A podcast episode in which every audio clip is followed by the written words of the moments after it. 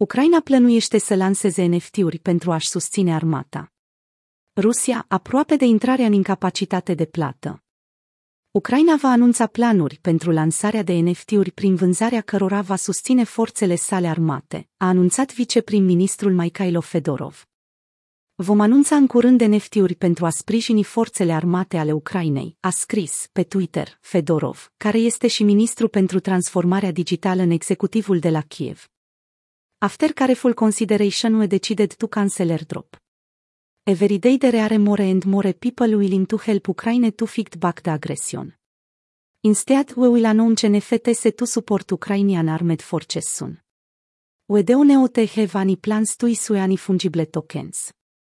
Mikhailo Fedorov, Fedorov Mikhailo, marci 3, 2022 el este cel care a promovat în Ucraina folosirea activelor cripto în această perioadă dificilă pentru țara sa.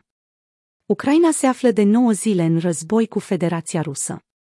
Joi, țara invadată de trupe rusești primise donații în criptomonede în valoare de aproape 55 de milioane de dolari, potrivit CNBC.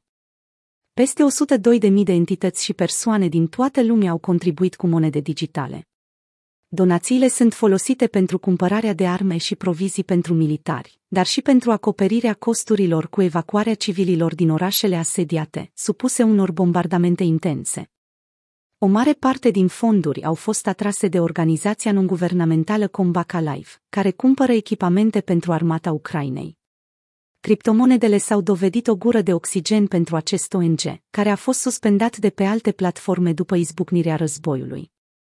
Patreon, de exemplu, a susținut că nu permite strângerea de fonduri prin campanii care au legătură cu războiul sau violența. Din 2018, Combaca Live a atras fonduri de peste 20 de milioane de dolari din 50 de țări. O mare parte din banii primiți vor fi folosiți, potrivit lui Fedorov, pentru a distruge cât mai mulți soldați ruși e posibil. Ucraina beneficiază deja de pe urma NFT-urilor. Noile active cripto au fost deja utilizate în sprijinul ucrainenilor. Un NFT creat pentru a-l ajuta pe fondatorul Wikileaks, Julian Assange, a fost vândut pentru 1,86 milioane de dolari, iar banii au ajuns în conturile executivului de la Kiev, potrivit firmei de cercetare Elliptic. Mai mult, un NFT CryptoPunk în valoare de 200.000 de dolari a fost trimis guvernului de la Kiev. Majoritatea donațiilor primite până acum în criptomonede de Ucraina au fost în Bitcoin și Ether, dar monedele digitale stabile, precum Tether, reprezintă un procent semnificativ. Ministrul Fedorov le-a cerut marilor platforme de tranzacționare de criptomonede să suspende conturile cetățenilor ruși, dar acestea au refuzat. Anul trecut, piața NFT-urilor a avut o valoare de 41 de miliarde de dolari, potrivit firmei de cercetare Chainalysis.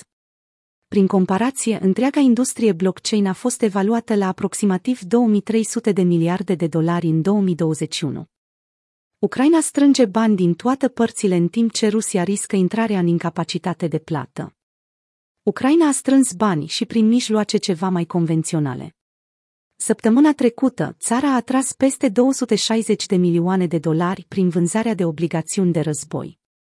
Noi fonduri ar putea fi puse în curând la dispoziția guvernului din Kiev de către Banca Mondială, Femei și Statele Unite ale Americii.